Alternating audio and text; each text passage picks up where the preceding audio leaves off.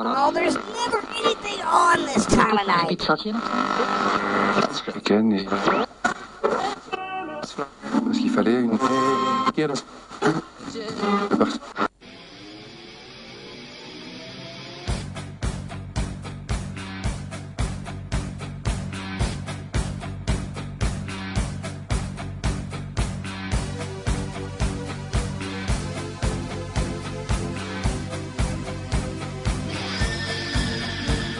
you didn't know? It's me. It's me. It's that D-O double G, the road dog, Jesse James. And you're listening on the SNS radio network. And if you ain't down with that, I got two words for you. Suck it. Hey, this is Badass Billy Gunn. My name is Armando Alejandro Estrada. Hey, it's Roto Animal. Uh, what a rush. Yo, monkeys, it's me, DDP, the king of bada bing, the master of the diamond cutter, the three-time, three-time, three-time world champion. And you, well, you monkey, stay tuned or you will feel bang! I am the genius full of glory and renown, Lanny Poffo. Well, what's up, all you stars and stars? This is Mariette. His Heartbreak Kid, Shawn Michaels, Mr. Hall of Fame, 2011, on SNS Radio Network. See ya, and I wouldn't want to be ya.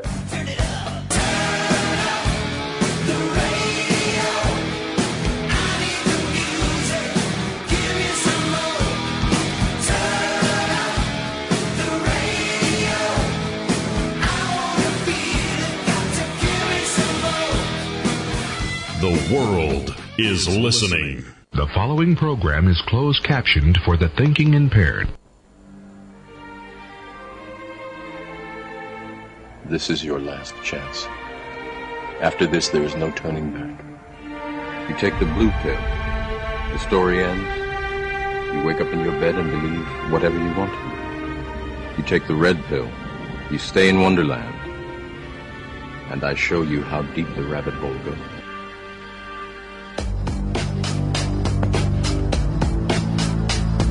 You are now jacked in to the virtual matrix. Please stand by for all the latest in professional wrestling, video gaming, movies, and entertainment with Chris Kelly of headlockstoheadlines.com and the latest in video gaming with the sensational sequel. What? Yes, he's back. And here is your host, The force is strong with you. Henceforth, you shall be known as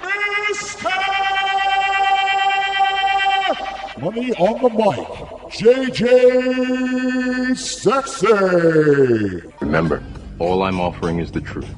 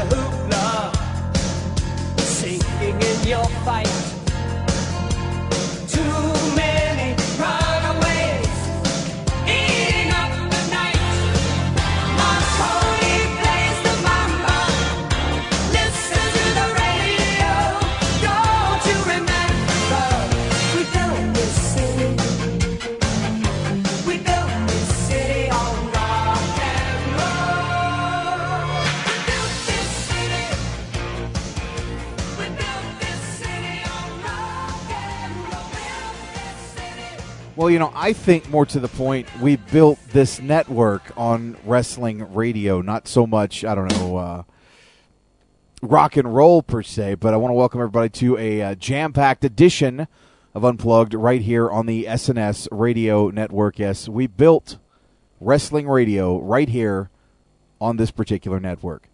Uh, I want to give a quick shout out to the Power Andy Knowles for holding down the fort, bringing you guys a special Friday edition of the Pro Wrestling Rewind on this big SNS doubleheader. Uh, a lot of things I had planned for tonight. I'm not really sure if we're going to have a guest tonight, which is fine. Um, Andy's already covered news of the week, so I guess we won't be talking much news of the week uh, with the fucking foreign kid, Chris Kelly, but uh, he will be joining me momentarily to discuss the happenings on SmackDown tonight. Uh, but with that being said, I am Mr. Money on the Mic, JJ, all caps, Sexay. And, you know, I never really thought this all caps thing was going to get off the ground. It was kind of a joke initially by me and Trey, and, you know, now everybody calls me all caps. Been that way for quite a while now. I guess the two just go hand in hand, but it is what it is. But again, welcome everybody to another uh, edition of Unplugged right here on your Friday night. Thank you for uh, you know joining us in the chat room, listening on the stream, listening to the archive. Uh, you guys are really who we're doing the show for. So thank you so much uh, for continuing to give us support here on the SNS Radio Network. But with that being said, uh, we are going to go about 90 minutes tonight because uh, if if not, the wife's going to be tapping the foot, waiting to work, and uh, I can't be having that, folks. So we're going to go 90 minutes tonight. This uh, this awesome edition of Unplugged. We're going to talk SmackDown. We're going to bring Sean on. He's going to talk about some gaming news. I've got some movie news that I kind of want to talk about. But uh, with that, being said, let's go ahead and, and jump into the SmackDown recap. But before I do, I want to go ahead and bring on my special co-host, and I do mean special, and we're talking short bus special, people. Ladies and gentlemen, give it up for the owner-operator of HeadlocksToHeadlines.com, the one, the only, the freaking foreign kid, Chris Kelly. Special co-host. Me, Really? me, me, me. We are one minute into this broadcast, and I'm all and I'm already being called special. Kelly, you are a special dude. We love you, man. It's all good. This is true. Not many people will be up at 4 a.m. doing talk, talk about men in tights. So One of a kind, I- brother. One of a kind.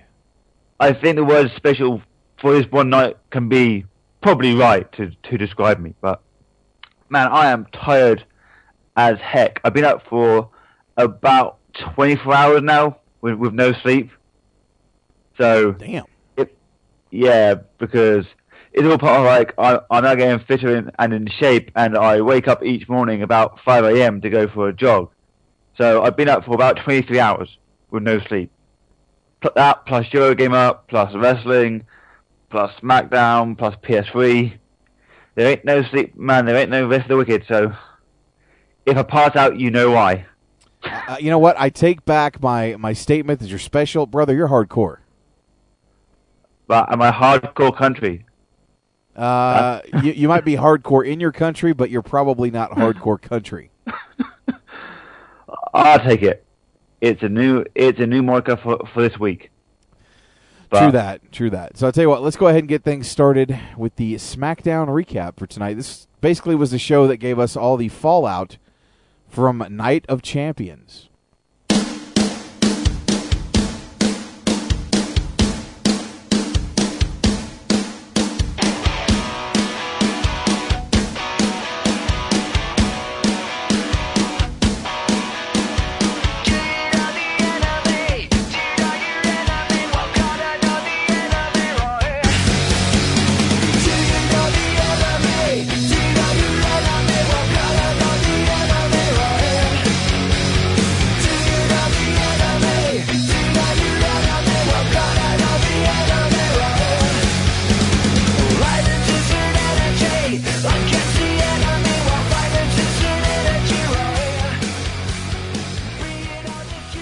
If you're Mark Henry, that is the question. Do you know your enemies on the SmackDown roster? Very good question. Wouldn't it be anyone that's going for that world title? That would usually be your enemy. That would normally be your enemy, and you know the thing that really surprises me is you know I know Christian is you know on this I want one more title match. I want my shot. I didn't expect him to be one of the first to come out of the woodwork and say, "Yeah, I want to go against Mark Henry." Yeah, I mean, usually when when they're here on the title match, he becomes a little bitch. So when he kind of stepped up to become a man, I'm not saying he's turning a face, but that's kind of a face thing to do, right?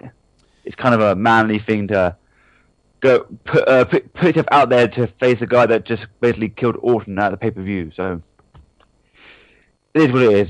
Well, But, yeah. uh, I- I mean, seriously, if you're if you're a guy like Christian who can't get it done against Randy Orton, and you're taking on the guy, the biggest, baddest guy in the SmackDown roster right now, the World Heavyweight Champion Mark Henry, who's been known to initiate people into his Hall of Pain. I mean, he's already taken out Kane. He's taken out the Big Show.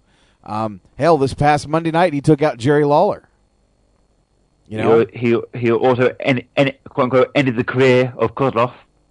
Yeah, they He's now you know, yeah, I mean, he ended the career of Kozlov. I mean, he hurt him so bad they had to future endeavor the guy. That's pretty damn hurt. maybe they should give Mark Henry the title of Mister Future Endeavored, and not John Laurinaitis. Good old Johnny Laryngitis.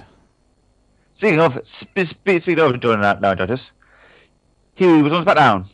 Um, basically, he he basically said that he's now COO and he's going to run, run the show. Well, not not literally, but he was in the ring with the whole SmackDown crew around him. Um, and, appa- and he says, uh, and he brings out Mark Henry. Mark Henry, the usual, I'm champion, blah blah blah blah blah. That that there, that was literally the promo. No, um, and basically, uh, what happens next? Uh, um, Well, now hold on a second. Uh, He said more than blah blah blah blah blah. To my recollection, he said that it took him 15 years to win the World Heavyweight Championship, and he's going to keep it for the next 15, which I thought was man, that's that's a good promo. That's very relevant. You know, I mean, a lot of people shit on Mark Henry. A lot of people say, why is this guy the champion? Just because he's been there for 15 years doesn't give him the right to be the world heavyweight champion. You're right. Just because you have uh, tenure or seniority in a company doesn't make you the best. But I will say that I feel, and I've felt like this for the last couple of years, it took Mark Henry about 10 years to finally hit his stride. But I think he was showing promise in 2006. His feud with The Undertaker. Thought his run on ECW as the champion was good. You know, I hated that they put him over on Raw as the uh, comedic relief, the go to tag team partner for everybody in his big Kool Aid, you know, singlet. Hey, Kool-Aid. You know, but now we've seen uh, we've seen a story progression with Mark Henry. Uh, you know, starting with the Big Show, you know, taking him out because the Big Show was in a bad mood, and you know, to quote unquote the Big Show, it kind of un you know awakened a sleeping giant, and I think they've done a fantastic job progressing Mark Henry to going from being uh, you know that that sideshow you know fat Kool Aid guy to a menacing monster, a dominant heel champion, and I think he's going to hold this belt for a while. I'd be hmm. surprised if they put it back on Orton. I think Henry is your go-to guy for the next little bit. The era of, of Henry has officially begun, and you know what? I think he deserves it. You know, for a guy that was given a lot of shitty gimmicks, you know, obviously being the father of a hand that Mae Mae Young gave birth to, you know, being sexual chocolate, I really feel like he's finally found his calling. He finally has that gimmick that he should have been given years ago. I mean, you just look at the guy. He's certifiably scary. Well, yeah, I mean, it's qu- it's quite refreshing to to see to see someone long term become a monster. I mean, we're we're used to seeing guys who are already at like top of their game become world champion. Guys like Sheamus, but to see Mark Henry progress from being the father of a hand to being the dominant heel on SmackDown, it's great. And like you say, he's earned it, and full and like full credit to him. And let's just let's just hope that he just runs by on SmackDown because I don't want to see another Randy or Orton title reign. Orton to me is boring as hell. He's to quote Austin, he is one dimensional and needs to spice up his shit. You know, he's a he's a great in ring talent, but you know, and I like Randy Orton. I think he's very fluid in the ring. Um, I think his character's gotten stale. I liked him much better as the heel. You know, I loved the uh, the Legend Killer. I loved you know the Apex Predator back when you know he was out of control. You know, punt kicking guys left and right. You know, just running around trying to electrocute John Cena with the pyro, trying to blow him up at Extreme Rules. That's the Randy Orton that I thought was better, and then they turned him face, and I was just kind of like, oh, okay, he's face now because he smiles and waves to the crowd, basically. Um, yeah, okay. Never a big fan of that progression, but you know, I got an opportunity, and I've seen this movie about a thousand times. You, probably, I don't know if you've ever seen this movie, but back in the '80s, there was a, a popular franchise made popular by Sylvester Stallone. It was called Rocky, and in Rocky Three, um, it featured an appearance, of course, by Hulk Hogan, where he had a, a wrestling match with Rocky Balboa. But they were building up to this big anticlimactic fight between Rocky Balboa and his number one contender, uh, Mr. T, who portrayed the character of Clubber Lang. And I got to be honest, when I look at Mark Henry, I mean, granted, he's not built like Mr. T, but the character that he is portraying right now is pretty closely resembled to the uh, Mr. T Clubber Lang character from Rocky 3. You know, at one point in the fight, or before the fight, the, the announcer's talking to him when he gets ready to have the rematch after he's already beaten Rocky Balboa, and Rocky gets his rematch at the end of the film, and the announcer asks him, "What what's your prediction for tonight?" And he says, "My prediction, my prediction is pain, fool." It just reminds me so much of this Mark Henry character, and uh, I think they've done a fantastic job once again, really solidifying Mark Henry. And it's Yeah. about time. Yeah, and and it is quite refreshing because we are used to seeing the same guys on top. We're used to seeing Cena on Raw, Orton on SmackDown. So it's quite refreshing to have a big Ballas Hill that, in in reality, should never drop a belt. Because if you think in reality, which guy in, re- in reality could actually beat someone that big and that strong? Well, No you one. know, and, and here's another kudos. You know, and I mentioned this on WNL, but this is the, to my knowledge, the third African American world heavyweight champion. Yeah, Booker. Ron Simmons was the first, and you had Booker, and now you've got Mark Henry. So that, that, that's another, you know, that's another thing that's kind of a milestone. And as long as he doesn't run around saying Mr. T lines like, "Hey sucker, hey fool," you know, I pity the fool, sucker. I guess we'll be okay. Don't give him ideas because it, it is now it is now entertainment, and that and that would be pretty damn funny. So let's hope that doesn't happen. But basically, uh, this, the, the whole opening segment sets up.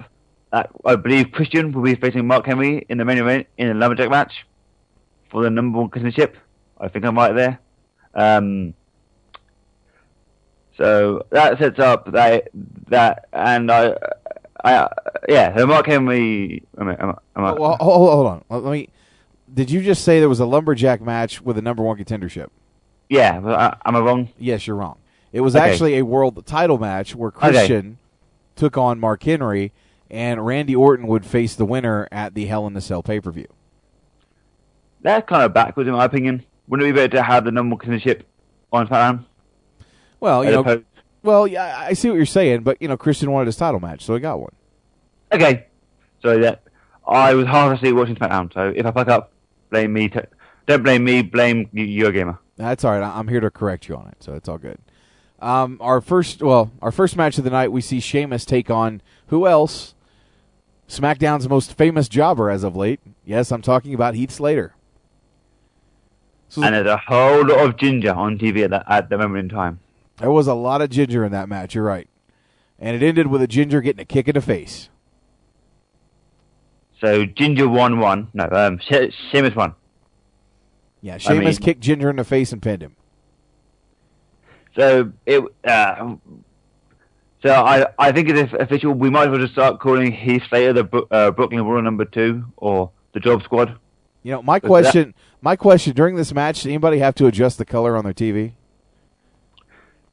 Yes, I I actually had I actually had hit it a few times to make sure that, it, that I actually had it in color. Did it look like two invisible guys wrestling in a ring? I mean, you know, you have to you have to adjust the contrast. It was kind of crazy. Yeah, pretty, pretty much. That, that, that that's how it went. So uh, what do we have, have after Sheamus? Uh, segment with the Great Khali, I believe. Oh yeah, Yes, Christian but- Christian in the backstage area trying to get uh, reinforcements in this lumberjack match. You know, trying to get everybody to help him out uh, you know, by beating Mark Henry, and of course uh, he talks with the great Khali. Uh, I still don't understand what was said, but you know, Blah blah blah blah blah blah blah. something like that. I mean, you know, I used to be able to to, to uh, you know quote Khali pretty well, but I don't know since, since he's been hanging out with Jinder Mahal, I, I just I, I I can't understand his language anymore. Well, speaking of different languages, we had two different foreign people in the ring. We had Wade Barrett versus Justin D- D- uh, yeah, Justin Gabriel. So we had an Englishman and a South African, is what you're telling me. Pretty much, that would be it. Uh, the winner, Wade Barrett, formerly of the Nexus and the Corre. Uh, it, it is what it is. I I honestly do think that Justin Gabriel had a bright future. I mean, he can wrestle, but he, he, he can also be a high flyer. So, I mean, it'd be, it'd be interesting to see what it do with, with uh, Gabriel. I could see him easily winning one, one of the mid card titles because we are we, we do know that he's prone to being a, ta- a tag team wrestler, but I would not uh, begrudge to see him possibly winning the uh, mid card titles. But we will see. Um, You know, I I, I I really want to see them do something with Barrett. yeah, that that that guy is a star. But I mean, would you put him against like? How would you put him in in, in the world title picture? Would you turn him face, or would you have two heels go for the world title? Well, right now, I mean, he really you can't put him in the title picture with Henry right now. I mean, I don't think Wade Barrett would work as a face. I like him as a heel. I just I don't know that that's the way that you want to go with him. It's it's sad that a guy like Wade Barrett, who was um, on such a, a momentum last year, you know, with the whole Nexus and uh, was one of the top guys in the company, and even being a rookie at that, and now he's just kind of dwindling into mid card. Uh, they don't really have anything for him at this point. You know, he had the the run where he you know wrestled Ezekiel quite a bit. You know, the, when the Corre broke up, but I mean, nothing really has come of. It- It's kind of sad. Yeah, and like, I, I'm not quite sure how this guy's not been a world champion with the whole Nexus thing, but you know it's like with WWE, they're quite scared to make new stars, and Wade Barrett and guys like Sheamus are stars that just need time to shine. But you know, in in WWE, same old, same old, uh, reigns over new and upcoming talent, right? Uh, what what do we have now? We we then have Christian looking for more reinforcements. He talks to Ezekiel Jackson. Uh, Christian and think believes that he's got an agreement with Jackson and that they'll see each other in the back. Uh, no, sorry, in the ring. Sorry. Uh, next up, AJ Lee versus uh, sorry, yeah, AJ Lee and Kaitlyn versus the Divas of Doom. Guess who won this match? Guess who won? Do you think it was the the the jobbers or the probably most over divas on the roster? Hmm. Let me think about this. Um AJ, Kaitlyn, Beth, Natalya. Oh man, where's Alex Trebek when I need him? I mean, I would love to have the Jeopardy music playing in the background right now, but I, I just I don't have it. Um, oh God, this is such a hard question to answer, Crowley. Why'd you put me on the spot, man? Damn. Because you're a wrestling journalist, JJ. You meant to know the answer like that. I'm not supposed to be pressured. You can't just ask me this stuff at the last minute. I, I, I- I'm supposed to be know. prepared for this. Wait, wait, wait, wait. I, I, I got it. It was um, um, um, Gail Kim and Awesome Kong for the win, Alex. Yeah, yeah, yeah, yes. Those they ran in. They, it was unannounced. It it wasn't even in, it wasn't even in the spoilers. They they ran in and they won the match. That's that's what happened. And or Natalya and Beth Phoenix won vi- via a g- a Grand Slam. Which, So- so- which of you prefer? What you're saying is that Beth Phoenix hits the Glam Slam, and they get the win, and they actually looked good for the first time in say I don't know three weeks. Yeah, that that would be it. I mean, apparently the only reason, uh, the the only way people can uh, defeat uh, Beth Phoenix and, and Natalya is if they're getting over in the back. And I'm not saying that's happening to with AJ and Kaitlyn. We all know Kelly Kelly's getting over in the back. Apparently so. apparently so. Did I say getting over or bending over? I don't know. Either one works, I guess. Same Thank thing. you, Thank you, Randy Orton. Good. Uh, that that that's a good segue. Next up, we have Orton versus Cody Rhodes. Um, this is pretty much a prison rape match, to be honest. We, we go from Kelly Kelly being bent over to a prison rape match with with Randy Orton and Cody Rhodes. That is a segue, my friend. That is how you work it right there. And uh, Cody Rhodes wins via DQ. Now, I'm not. I, I, I kind of missed the post match, but did they show Cody Rhodes bleeding at all? Because of course he was bleeding like a little bitch. No, they they actually they cut the footage from that, and I know I was listening to the rewind uh, prior to the show, and I know that uh, I'm kind of in agreement with with uh, with Andy because I think that cutting it from the show was a good thing. I mean, granted, especially you know with you know having kids watching the show, I don't really want to see Cody Rhodes busted open that bad, and WWE is trying to get away from showing blood. So I think that they made the right decision by uh, cutting that footage. I think that was you know absolutely um, a very good decision on their part. I don't think that Cody was supposed to be cut open. I think that Randy was supposed to brutalize him, yes, but I don't think it was supposed to get to that point. And you know, accidents happen in the ring, and I think Cody got bled, you know, the hard way, and you know that that happens. So yeah, I, I applaud their decision to to cut the footage, but man, what a gruesome sight! I mean, Cody really took one for the team. Uh, You know, he, I, he got I his think, ass kicked. I was thinking this could be a way, it, because of course, in, in- my opinion, Cody Rhodes could be a, like a top tier wrestler. They could like they could play off the fact that he was like like don't show it on TV, like just like show it on WWE.com. The fact that Orton beat the hell out of him and that Rhodes has to vacate the uh, IC belt, and then have Rhodes come back and step up to the main event and then give so, so, someone like Ted uh, Ted DiBiase the IC uh, the IC belt to, to, to run with, whilst Cody Rhodes goes to the main event. I really felt like they should have put the IC belt on on Ted at uh, at Night of Champions. You know, not and I know people are like, "What? Why does Ted DiBiase deserve the championship?" It's not a matter of deserving the championship. The fact of the matter is, you've got this relationship between Orton, or excuse me, you've got this relationship.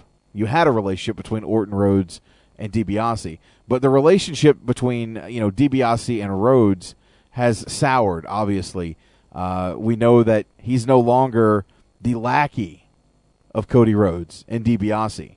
And I think that by having him break away, and really that match was made at the last possible minute from last week's SmackDown, I think it would have been more fitting to have Cody lose the belt to Ted, whether it was only a short term loss or not, because he wasn't prepared to face Ted DiBiase. And that was something that he wasn't expecting, especially considering that Cody Rhodes has the um, the arrogance and he's very cocky. And when you have a situation where you've got someone under your wing who breaks out away from you and starts to get a little successful, you obviously, as, Cody Rhodes probably felt, uh, you, you took him lightly and felt like felt like uh, that was the way to go. So you know he could have at any given time taken advantage of the situation, caught Cody off guard, and been the champion. Now, granted, they could have had a couple of rematches, and maybe they're still going to do that. But for the surprise factor, I thought it worked a lot better to have uh, you know Ted go over Cody. We didn't get that. You know, who knows if if Ted would have been a draw as the Intercontinental Champion. But like I said, it reminds me of the situation they did back at SummerSlam. I think it was 90 or 91, maybe 91, when Mr. Perfect was the champion and he took a last minute challenge from the Texas Tornado, uh, Kerry Von Erich, and then was promptly beat by Kerry Von Erich and lost the Intercontinental Championship. He got it, you know, back like a month or two later, but that's what the situation kind of reminds me of. And I think they could have capitalized on it and really done something there, but they decided that, you know, eh, we're going to keep the belt on Cody. So we'll see what happens. Yeah, and I think Ted DiBiase kind of he he has kind of been lackluster ever since Maryse sucked his whole career down to a black hole. So maybe that whole belt could have um, kind of given a bit more emphasis, but You know, this is the, I, I, I agree, and I think that they, they missed the boat with him and Maryse. I know that you know everybody's like, well, she was the worst thing that happened to him, and she was because she took away everything he had going for him. Uh, had they played the storyline differently and maybe had her take some of his money. You know, uh, maybe the million dollar belt. You know, had she been cheating on him with, say, like The Miz or something, where you could have put Ted DiBiase as a sympathetic babyface against The Miz when he was the heel champion. Um, I really think that might have been the direction that they could have gone. It was just a missed opportunity with uh, with Ted and Maryse that they never capitalized on. And you know, had I booked it, it would have went a completely different way. But that's just you know my fantasy booking, mind you. Take that with a grain of salt and twenty five cents, and you can't buy a cup of coffee. but you can try. Um, so we have Christian once again trying to find more friends in the back, runs into Sheamus. Um, basically, like I say, he's, he's trying to find someone to help him in, in the uh, in the old lumberjack match, and Sheamus made some joke about being from um, Idaho. I don't really care. Um, next up, we see the Great Khali versus Jinder Mahal. Um, it happened. Uh, I think people cared less about this than they did for, for the Divas match. You know, Um, here's the thing with Khali and Jinder Mahal. They never let this angle really get off the ground. It had promise in the beginning, and then as the weeks went on, it got stale really quick. And it went from being we've got this young guy on the roster that we think might be a superstar to okay, this isn't working. Let's put the great Khali over Jinder Mahal. Um, something must be wrong there. I don't know if it's you know. I mean, we've seen Jinder in matches where he's had squash matches. I don't know if I don't know if the situation is there where he can't have long matches and make them look good. He has to squash people in order to look dominant. That might be the case. I mean, the longest matches he's had has been with guys like Daniel Bryan, um, who can make a broomstick look good. And I think that's really the problem they're having. I think that they saw this character and thought, all right, let's do something. Let's try to, you know, get some new stars. You know, uh, this new star initiative with Triple H, bringing in Sin Cara, bringing in Jinder Mahal from India.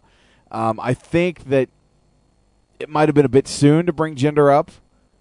And I think that the way they handled the angle was piss poor. And it looks like to this point, with you know Khali not only beating you know Jinder Mahal this week, but was it last week when he beat both Heath Slater and Jinder Mahal when they attacked him?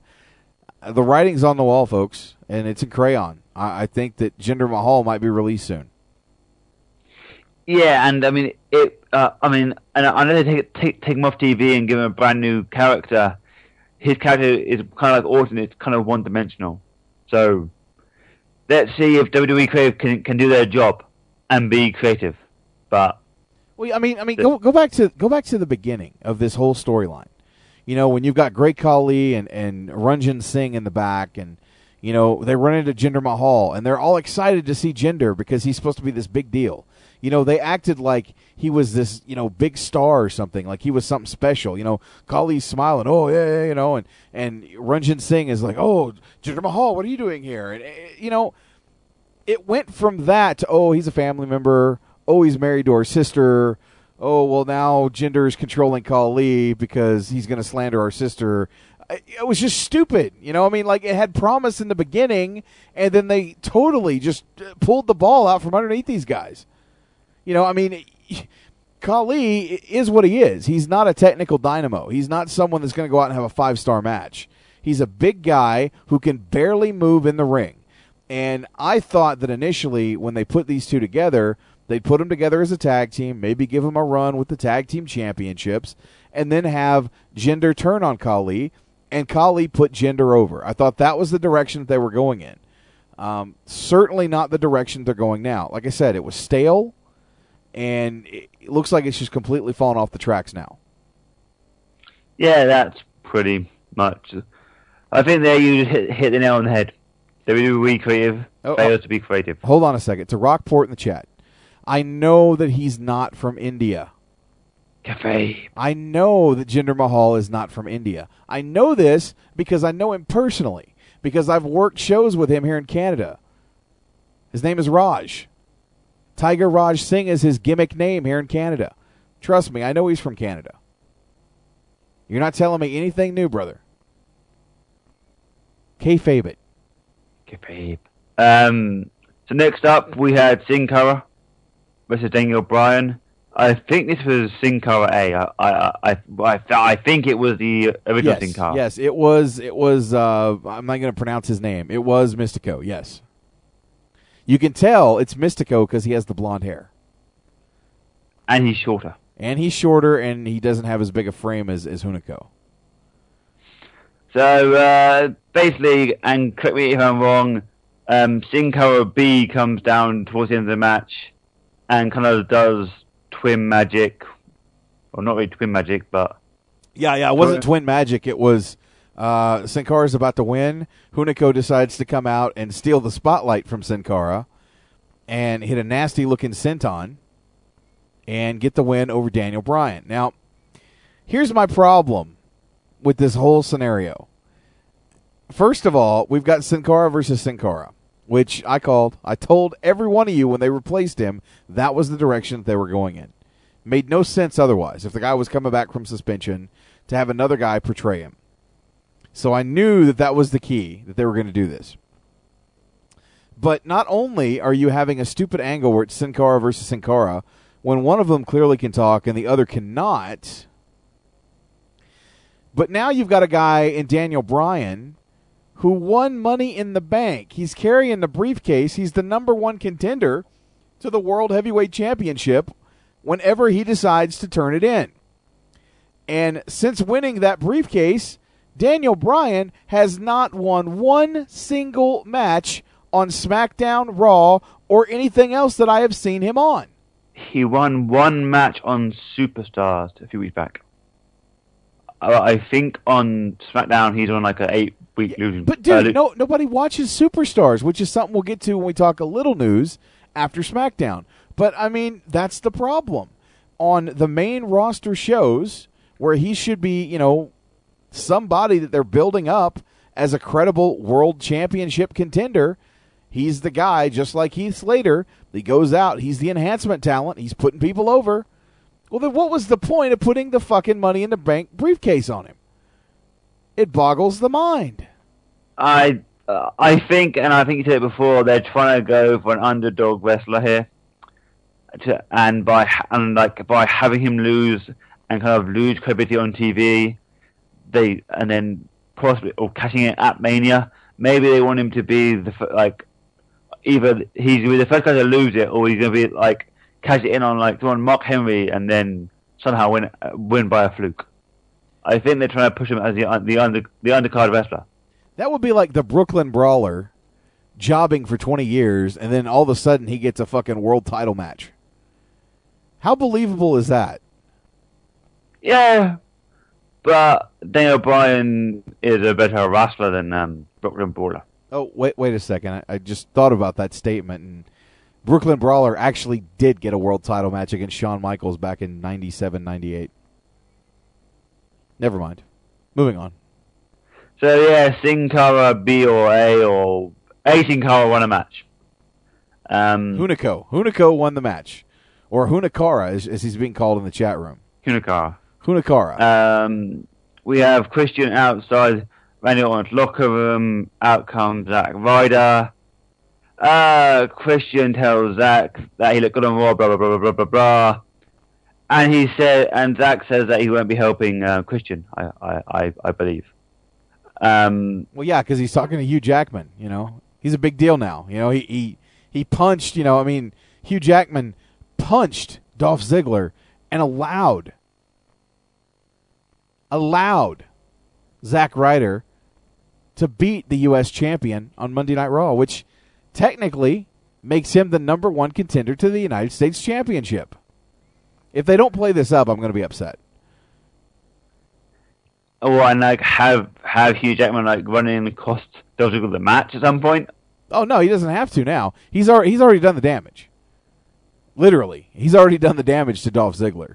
But I think that now, with without Hugh Jackman in his corner, I think the next possible, whether it's a pay per view match or Raw, whenever Zack Ryder gets his opportunity to face um, Dolph Ziggler, I think it would speak volumes to have Ziggler get overconfident and then drop the belt to, to Zack Ryder and give Zack Ryder that push.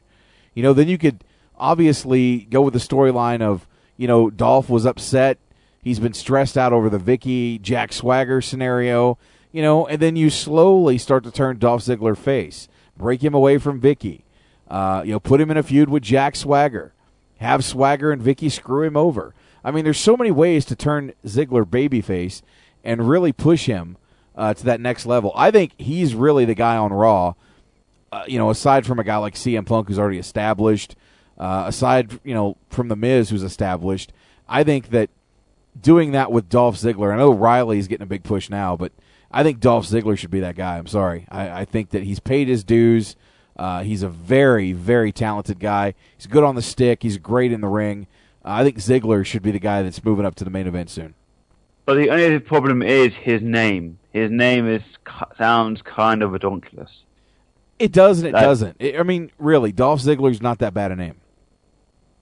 Right, but it's not a name that I would expect to see on like a marquee, like a marquee name. Like, I would like, like kind of how they changed on uh, Jo- Johnny Mo- uh, Mor- Morrison to, no sorry, from Nitro to to, to Morrison. See, I like Like- Nitro better. I like Johnny Nitro better than I like Johnny Morrison. You know, and, and I'm a, I'm a Morrison fan, but my stock in Morrison is dropping, and it's been That's a- dropping for a while. That's because his dick's still in Melina. I thought they broke up. They are in an open relationship, JJ. The problem is it's so open. She's with everybody and he's with nobody. Yep, open is supposed to be double sided. I mean, granted, he's probably with Kelly Kelly. Who knows? He might have been one of the eleven. I don't know. But if you're in an open relationship, then by God, have an open relationship. I think the whole uh, Melina Morton thing kind of reminds me of that WNL um, advert about, well, well, she's shagging someone else, you're you're, you're doing that. Pretty well, much. Melina's shagging someone, he's busy jobbing. Listen, all I, all I can say about Melina and her open relationship, she fucked Mike Knox, y'all. That's just fucking nasty. The Mike beard, Knox. JJ. Mike it was fucking beard. Knox, dude. Dude, that beard, it, it was a beard. That, that, that that's what it was. Beard got. Unbelievable. Mike Knox. Moving on. So next up we have Air Boom taking on arguably the best tag team in WWE right now, the Usos. Um, good match, and I still don't know how the Usos have not got those tag titles. Um, but Air Boom get the victory. But as I say, I would like to see the Usos at some point win those belts because the Usos, in my opinion, are probably the best tag team right now in WWE. But uh, next up, we have the main event: Mark Henry defending his world title against Christian in a lumberjack match. I actually missed the end of this match, so you have to tell me what the hell, what the hell happened.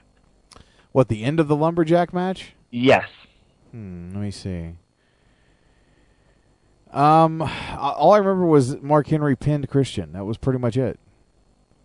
I know that Uh, Randy Orton looked uh, looked pretty ferocious in the ring afterward. Um, you know, he he was in the ring as the show went off the air and showing his aggressiveness. I like the fact that they're giving Randy Orton uh, a shot. I mean, because really, I think he looked great in his match with uh, with Cody. After losing the world title, Randy Orton needed to have a fire lit under his ass. He needed to go out there and he needed to be dominant. Um, he needed to prove a point that he's still relevant, and despite the fact that he's not the champion, he's still in the hunt. And as he said in his promo, he's going he's going straight to hell to get his title back. Um, I like that they're taking that avenue. Uh, watching Randy Orton clean the house in the ring at the end of the match, uh, he looked strong. He looked dominant, and you know Henry walked up the rampway looking back at him, and you could you could see genuine concern in the face of Mark Henry, wondering how much longer he was going to have that belt. And I thought they did a good job of portraying that um, on television with that. But the only problem is, like, by having two weeks between Night of Champions and Hell in a Cell, it's quite hard to sell me on, a pay per view. Agreed. You know, and this is something that we've always bitched about on this show, on WNL, Sunday Night Showdown, any of the shows that I have any affiliations with. I I love the fall, mind you, because of video game season. Uh, you know, November. eh, My birthday's in November, and so this is the time of year that I really enjoy. Wrestling used to be really good in the fall. because you were getting ready to build up those storylines going into WrestleMania. What I don't like is that for the last couple of years, last several years, there is two pay-per-views in October and three within about a 6-week period. And I fucking hate that shit. You know, you cannot build a good pay per view off two weeks. I'm not happy with the whole gimmick pay per view name. You know, you got Hell in the Cell. Well, I'd much rather have a Night of Champions or a King of the Ring or even, you know, a Vengeance or something more than I would want to have a Hell in the Cell gimmick pay per view where I'm going to have two cell matches, possibly three when it was ECW. I, it's just so fucking overdone.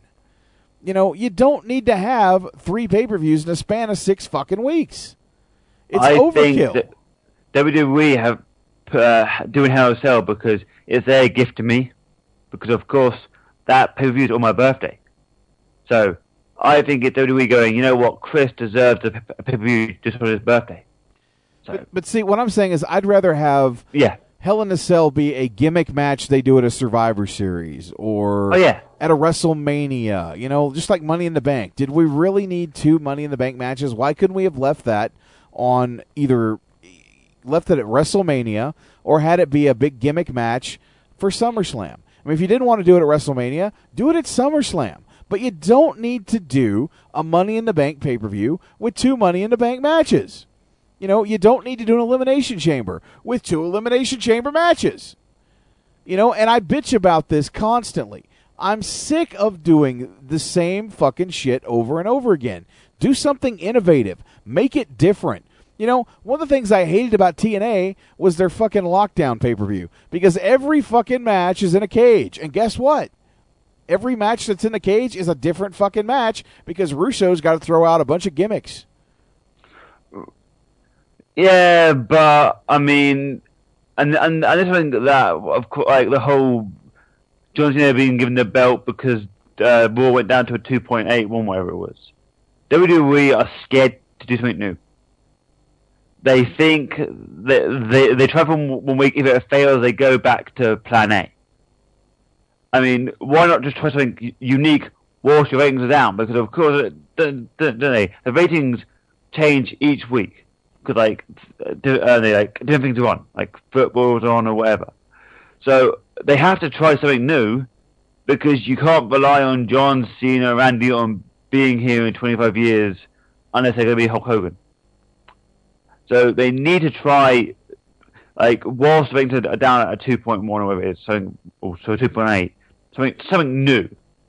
but they won't. You know, I'm, look, I'm looking in the. I'm looking in the chat room. Sorry to cut you off. I'm looking in the chat room, and, and Anthony Farley says, you know, they should have a Saturday night's main event instead of another pay per view this soon. Agreed.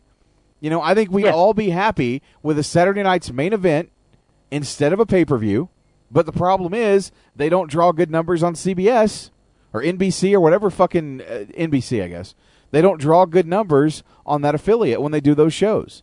You know, back in the day, they used to draw mad numbers on, you know, Saturday night's main event.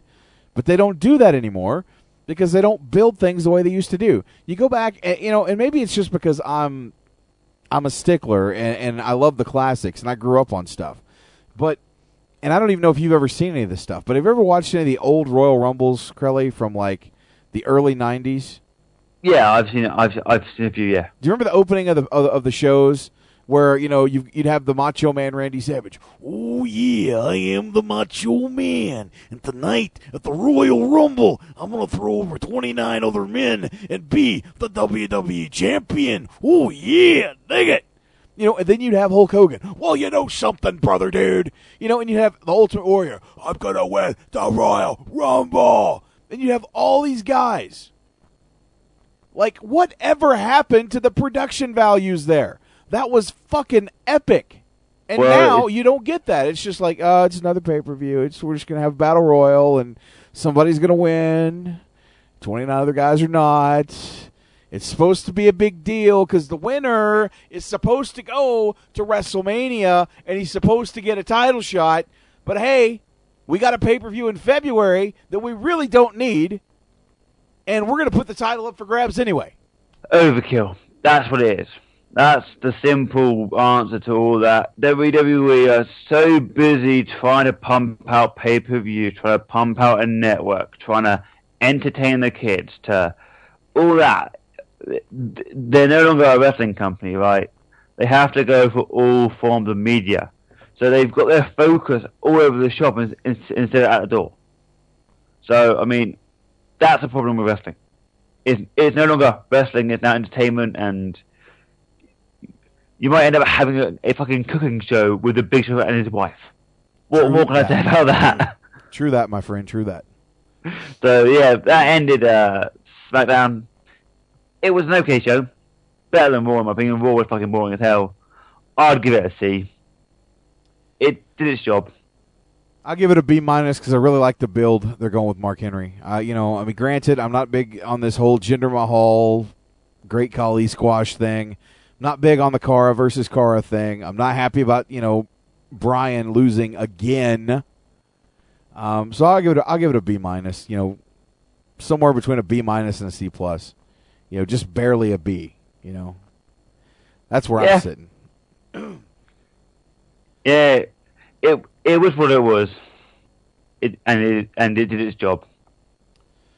So again, like I said earlier, Andy covered a lot of the news tonight. So really, there's not much use in us doing news of the week because everybody that's listening to this program, chances are they were probably listening to the Pro Wrestling Rewind. I know the chat room was pretty full for that show too. Um, I, I do want to touch on a couple of things really quickly before we go to commercial break. Um, Matthew All Hardy, yes, the, the Matthew Hardy thing. the fucker that can't that, that I swear to God that he's just trying to outdo his brother. Like Jeff, Jeff was busted for drugs a few times. Matt's like, how can I outdo him?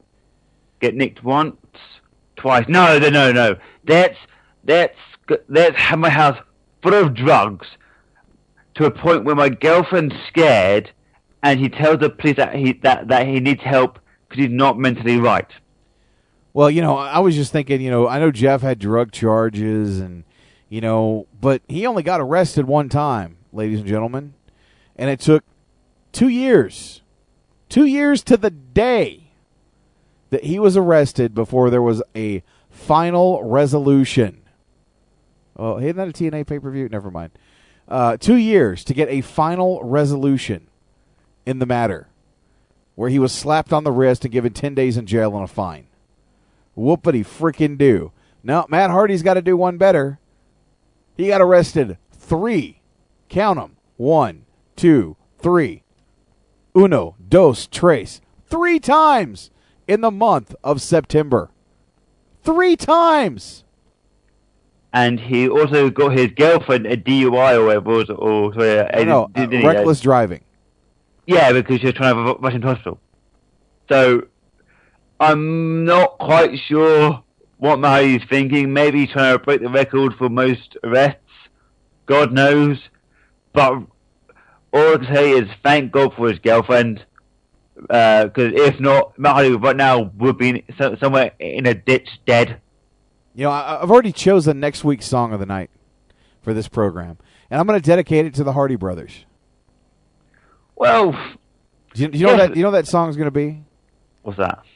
Wake me up when September ends, because September is not a good month if your last name is Hardy. Yeah, but to his credit, right, Jeff's being okay. I know Jeff's only been back for what a month or so on TNA, but he actually looks pretty healthy and clean compared to Matthew. I can't stay out of a car or keep my nose away from heroin. So, uh, and and uh, and uh, at least Jeff appears to have kind of accepted that he did wrong. Matt still thinks that he's a motherfucking superstar, and it's only going to rehab because WWE has to pay for it. You know, I, I still feel like Matt Hardy is, you know, the boy that cried wolf. You know, I mean, he had that emotional YouTube video where he's crying. And he wants to go back to being a star. You know, and obviously, I'll give him props for coming out and admitting he has a problem. But am I the only one? And I feel like an asshole, but am I the only one that when he said all that shit, just kind of rolled my eyes and said, "Yeah, buddy, sure, whatever you say."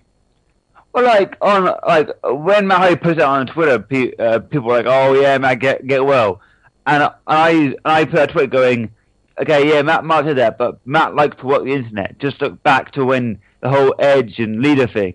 Matt Hardy kno- knows what to say because his fans, no matter what he says, no, no, no, matter what he does, are loyal to him. He could tell you that the sky is pink and and his fan was was that it's true. He has a loyal set of Cheeto eaters that will follow him no matter where he goes and no, and no No. matter what he does. He did.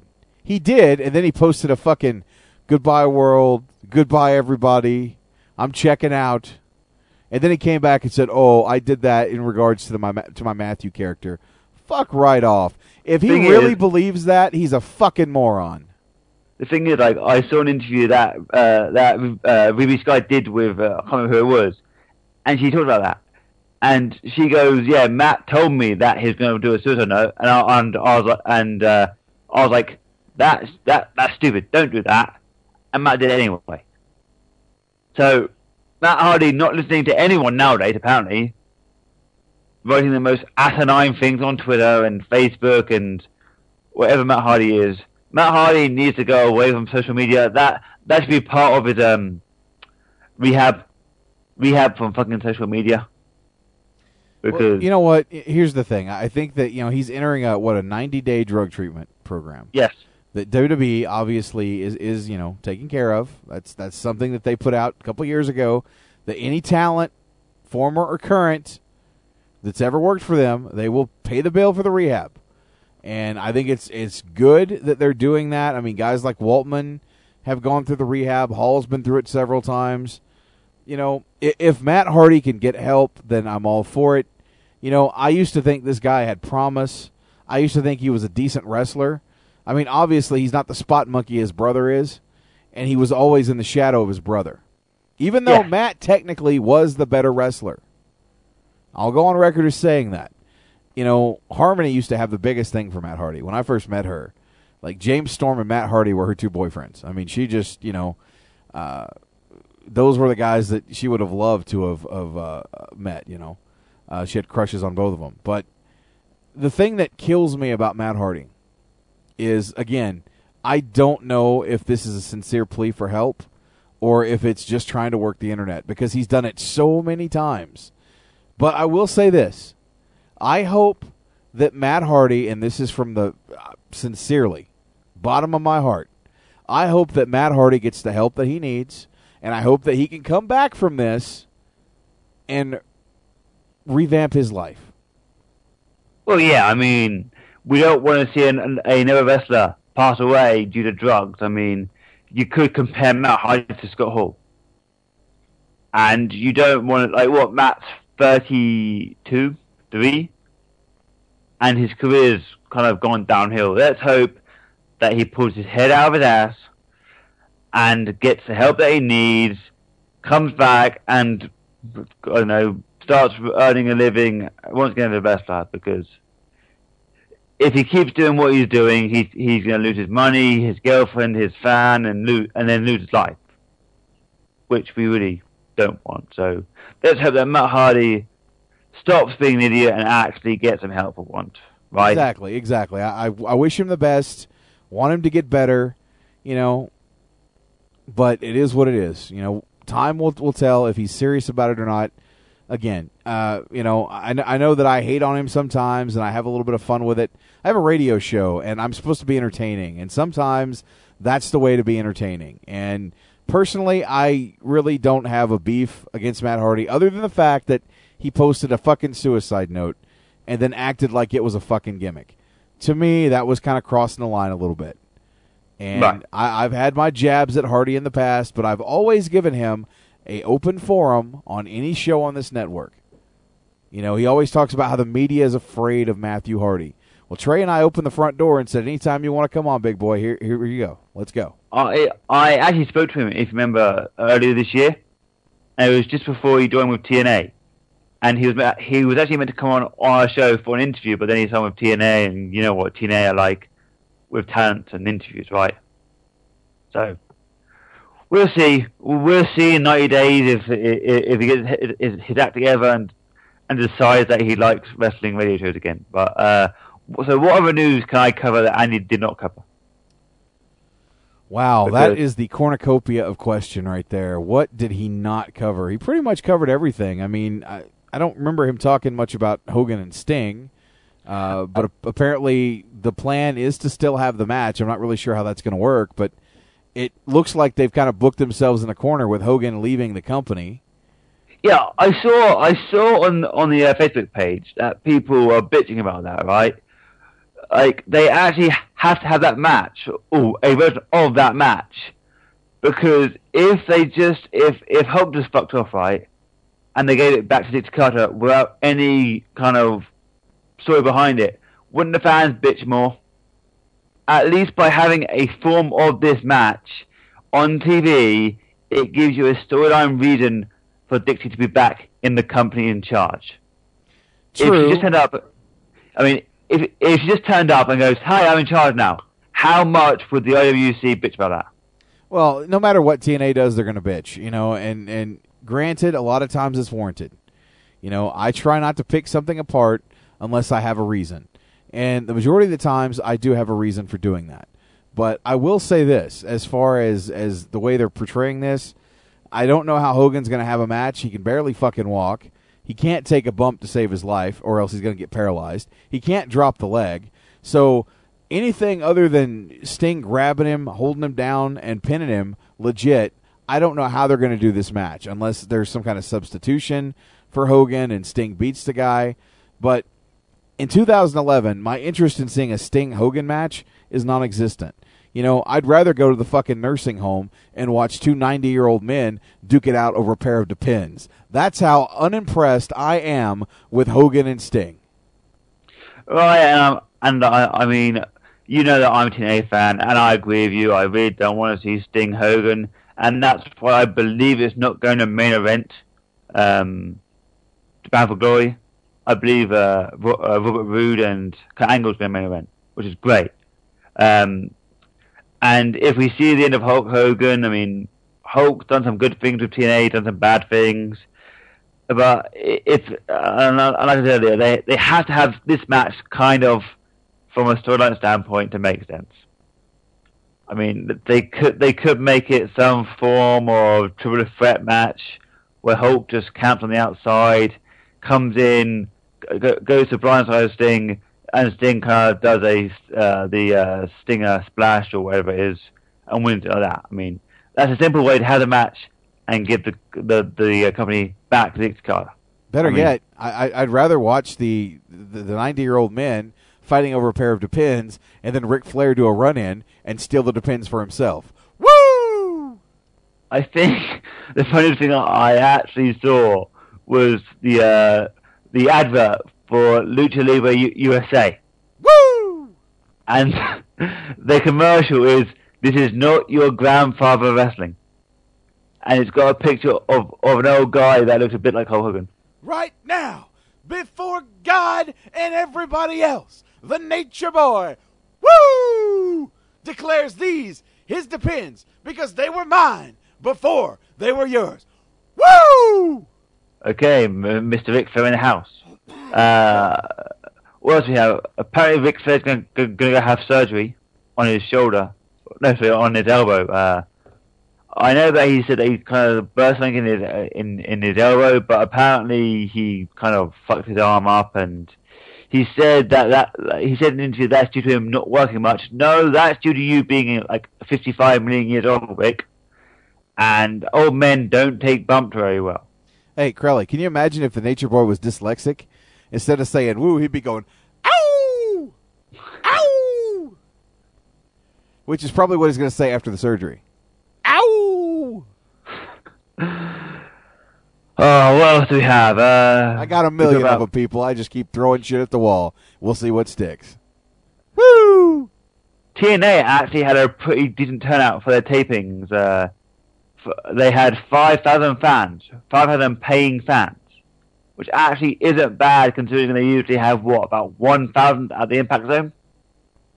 So, that's, uh, that there is full credit to them. Um, did, did Andy talk, Andy talk about, uh, Jerry Lawler, uh, Dash Mark Henry being upset that they forgot to gimmick the table last week on Raw. I think he briefly covered it. Yeah, he, he talked about Vince McMahon being irate and Yeah. you know, which I think is a you know. Look, here's the thing: the writer told Del Rio what to say. Del Rio went out there and did it, and for Vince to be that fucking pissed off over that is ridiculous. You know, I read reports that Triple H and Stephanie tried to calm him down all night. Dude, if you're getting pissed off about that, it's time you need to check yourself out. You know, Vince has lost his ever loving fucking mind. Like I honestly did not hear the reference of Vince McMahon's name. I had to go back and watch it. Now he did say it. He did say it. I I remember him saying it vividly. And apparently, the the the precursor to the storyline is that you know he is coming back, and it's all a part of this Nash Laurinaitis and th- this whole shindig that they've got cooked up, which anyone with a fucking brain knows. But Vince got so pissed off about it. It's like, dude, man, you're gonna bro- you're gonna blow a fucking o ring over this shit, and it's nothing. It's a fucking storyline. Yeah, uh, pretty much. So uh, I'm not. I mean, I think Andy covered most of the news that I covered. So whatever's next up, is it next up for a commercial break and then come back and talk some gaming? It is up, yes, for a commercial break. We'll be right back, of course, and, and we're going to bring on the sensational sequel, talk some uh, gaming, and I know that Crelly's got some stuff from Eurogamer he wants to talk about. So, with that being said, we're going to take our break. We'll be right back with more Unplugged right here on the SNS Radio Network right after this.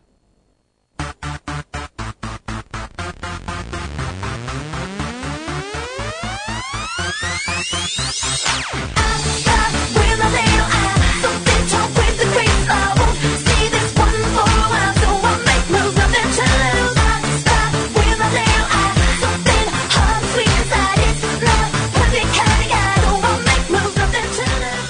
guys, what's up? This is Lauren Mayhew, and you are listening to JJ Sexay on SNS Network.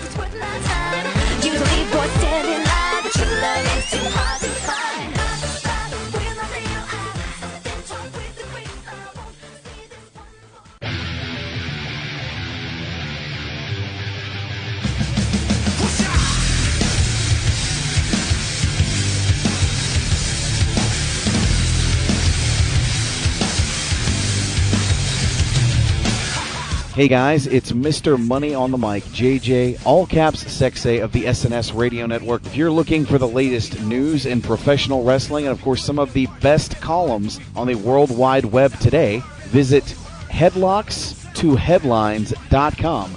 That's headlocks, the number two, headlines.com. It's the official news site of the SNS Radio Network.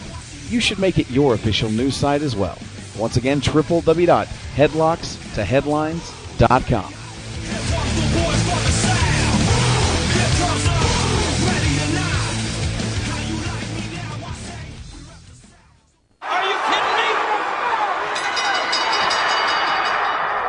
When it happened, I was devastated. It was, um, I can't even put into words. It's one of those things. I mean, to this day, does get me emotional because it isn't. You know, you know, it wasn't fun being that guy. Two legendary superstars. One bitter rivalry that still resonates today. We're crossing lines where it's going to get ugly. I don't want to work with him. Yeah, I'm done. I felt shafted by Sean. Now, for the first time ever, get the inside story of what really happened in Montreal from the superstars themselves in this special DVD release Shawn Michaels versus Bret Hart. WWE Hall of Famer Jim Ross conducts the most in-depth interview ever done with these two icons as they sit side by side and discuss their storied WWE careers from their early days to the collision course that culminated in the most controversial match in WWE history. This comprehensive three DVD set is packed with career-spanning Rocker vs. Hart Foundation, Shawn vs. Bret matches, and their complete Hall of Fame induction ceremonies. From friends to bitter rivals to their emotional reconciliation. WWE Home Video presents Shawn Michaels vs. Bret Hart. Available now. Standing ovation here. Let's go to our ring announcer. The following podcast is scheduled to take you back in time. Host, ring announcer Sean Beckerman brings you pro wrestling nostalgia featuring classic moments and old school themes. So buckle up and go beyond the bell each and every week on the SNS Radio Network. It's go time! This community service announcement is brought to you by our good friends at What Would Fans Do. So, uh, Randy, what did you think of the Eric Bischoff comments towards bashing the IWC? He's in TNA. When does his opinion matter in the first place? Total no action wrestling. well, Bischoff says the 10 percenters of the IWC are irrelevant. Also, he's in TNA. Does that make him relevant? Because I'm sure, I'm pretty sure that many of the old WCW fans think he's way past his prime anyway. well, I don't know who's a bigger douchebag, uh, Hogan or Bischoff. Let's not forget Laurinaitis. No, there's, there is there is a difference to that. Laurinaitis is a cocksucker, not a douchebag. well, I, I do think being in a room with those three guys, Hogan, Bischoff, and Laurinaitis, it, it would be like doing rhythmic gymnastics to a swarm of bees. Like, no matter what, it's just going to be really painful. or being Vince Russo and getting speared through a cage by Goldberg. Uh, TNA sucks. This community service announcement has been brought to you by your good friends from What Would Fans Do. Ladies and gentlemen, I'm here to show you how being a Wrestling News Live family member and diehard listener can change your everyday look on life. Example, here's the brand new commercial from Subway. Hi, Samantha. Hi, Todd. Do you want to be my boyfriend? sure. Great. Give me a melt. M- my melt? Yeah, I'm your girlfriend now. Uh, uh, I don't think this is working out. Now let's replay that commercial and show you what Todd would have said to her had he been a member of the Wrestling News Live family. Hi, Samantha. Hi, Todd. Do you want to be my boyfriend? sure. Great. Give me a melt. M- my melt? Yeah, I'm your girlfriend now. Shit, bitch. The hell you think you are? Give me my sandwich back. Bitch, please. Better be willing to give me some of that pussy before you get some of my sandwich. Shit. Ladies and gentlemen, this is just another example of how becoming a member of the Wrestling News Live family helps you live a better life.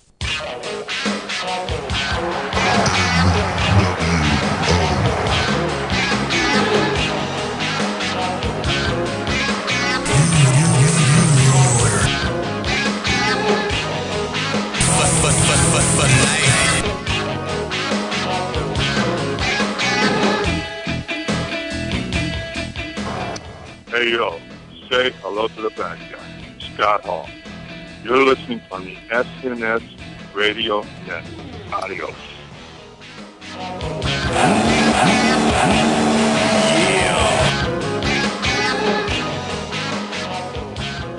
All right, we're back right here on Unplugged. Of course, I am Mr. Money on the mic, JJ all caps Sexay, and uh, maybe I should put out an APB, or I don't know. Maybe we should uh, get a picture of the sensational Sean on the back of a milk carton. Has anybody seen Sean anywhere? I don't see him in chat. He's not on Skype, so I don't know what happened to Sean. Uh, if I any- think it'll work. if anybody has seen him, uh, please let him know that we're looking for him on the program. Yeah, he posted on on the SNS fan page. Please, someone please tell JD I'm still at work. I should be home a little before my segment, hopefully. Uh, well, So- we may not have his segment tonight. I mean, I can, I can. We'll go ahead and start things off with you on Eurogamer, but uh, we're going to be wrapping the show in the next thirty minutes or so. Okay, that's cool. Well, basically, I went to go to London today, and I got to play uh, like, literally the first game that I played when I went in there, and the first game I saw was WWE 12, and um, we had like we had to pick out. We had Zack Ryder, Alex Riley, Del Rio, Miz, John Cena, Randy Orton. have I said have have I have I already said the Miz probably? Um, and my first game I was Zack Ryder, and uh, no one told me that every single submission hold can make can make you submit, and I wasn't paying attention to, to the game, Oh, and oh, I oh, and I oh. Crowley tap like Sammy Davis Jr. Bitches. no no um, Zack Ryder because I was Zack Ryder and I was facing John Cena. But you, you, you were playing as Zack Ryder, which means you, you, you tapped out like Sammy Davis. Don't make excuses. Don't give me this shit. John Cena's got 150 overall and Zack Ryder had like a 20. No, no, bitch. You tapped out. You did it. It was your fault. Yeah, well, I tapped out like a vinegar chip, like chin lock, the most asinine, like, it- like you know how on like this year's game you would just like, like wiggle the sticks and you break it. I didn't do that, and I literally tapped out within like a minute. Be a man, Crowley. Come on. Be a man. So then, so then I went back again, and I was, um, I was CM Punk. No, I, I was Randy Orton, and the other, other guy was CM Punk. And what I've noticed, that this game is just so much more fluid than the- like the like than last year's game. Much much more of a fast pace, and it's and you know how on this year's game it's kind of like you, you're like you feel like it's your go, then it's their go. Like you don't feel like uh, you can like make a sequence. It's it's you go, you go, you got that. Well, on this, there's no sequence. Like it's so open, and I mean, I was getting my ass kicked, and I had got a finisher, and out of nowhere, I struck with the RKO. Curly, I just want you to know if you wiggle it more than two times, you're playing with it. Yeah, okay. So, um, yeah, I mean, the game is just so much more fluid. They've got a new uh, a new pinning system where you go hold down X or A or whatever it is, and then it moves it up the bar, and then you have to let go of X or also press A to get in like the, the little um, little uh, like orange section, and that's a kick out. And basically, that means that even if you're absolutely destroyed, there's still a chance of kicking out. And I got hit with two go to sleeps, and I so much kick out. I mean, this game is going to be a fantastic seller. Does anybody else find it ironic that Crowley's been up for 24 hours yet he got hit with two go to sleeps? There's irony in there somewhere. I, you know, isn't it ironic? Don't you think? Yeah, it is pretty admit, pretty much is ironic, but um, It's like Alanis said, ironic, man. And but before we go any further, Crowley, I want you right now to say on this program that you tapped out to John Cena. I want it right now. You tapped out to John Cena. I did tap out. Yes, uh, Superman destroyed me. No, no, no. Uh, no, no, no, no, no. I, Chris Kelly of headlockstoheadlines.com, tapped out to John Cena. I, Chris Kelly, tapped out to John Cena. I, Chris Kelly of headlockstoheadlines.com, tapped out to John fucking Cena. I, Chris Kelly of HelloToHeadlines.com, tapped out to John fucking Cena. In a rear na- naked uh, choke lock, whatever it's called. But yeah, I mean, it Could have been worse. You could have been rolled up. Yeah, this is true. But I also got to play around with the Create Arena. And it's so simple to use. Like, if you're good at uh, if you're really good at doing uh, creative wrestlers, it's just like that. Apart, apart from for the arena, so that's a feature that I think will be really good. Um, in terms of game mo- game modes, we could only play we we could play single matches. We could play a triple threat match. We could play a triple threat extreme rules match, and a Hell in Cell match. And like I said, when when you play the like the true threat match, it's just like more fluid. As as you know, you you can break up every single move. Um, do you remember last year there was like a one of the um, superstar abilities where if you were next to the ropes, if you press triangle, you would just roll out.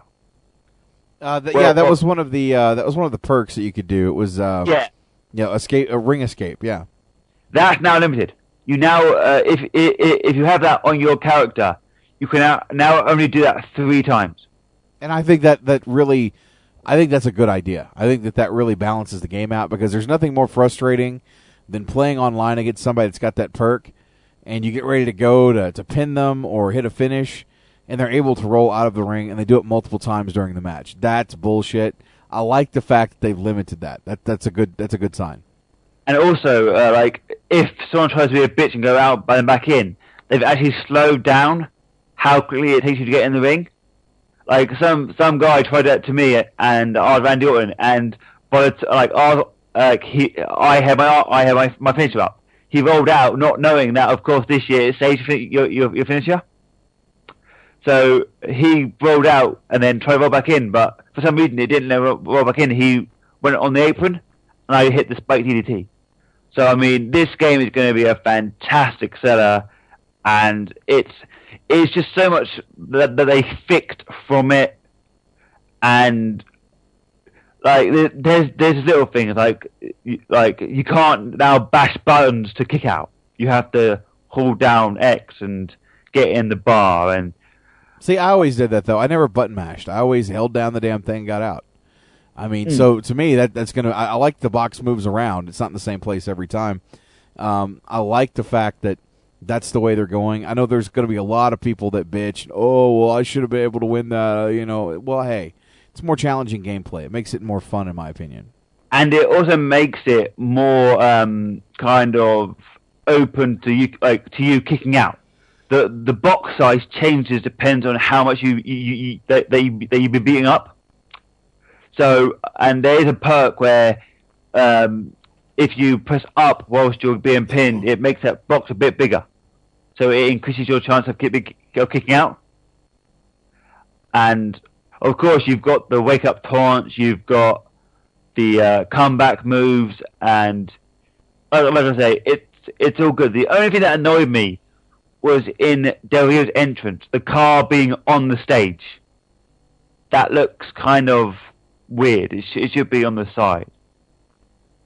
Well, But, but, that's something overall- that, that's something they're not going to change anytime soon. They would have to really Yeah. do some major revisions uh, to fix that. I mean, it's just like the JBL car. It was the same way, you know, and the limousine up on the stage. So you know, I mean, pretty much, Yeah.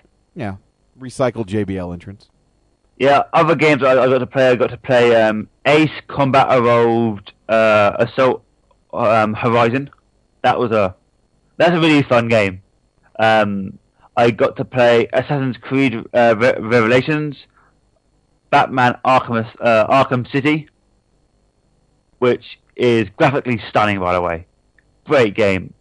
I got I got to play Battlefield. Battlefield is going to be the top uh, first person of, of, the year. Well, you know, I, I got to be honest. The, the two games I'm looking forward to the most in the month of October, and I'm getting both of them, is going to be Arkham City and, of course, Saints Row the third.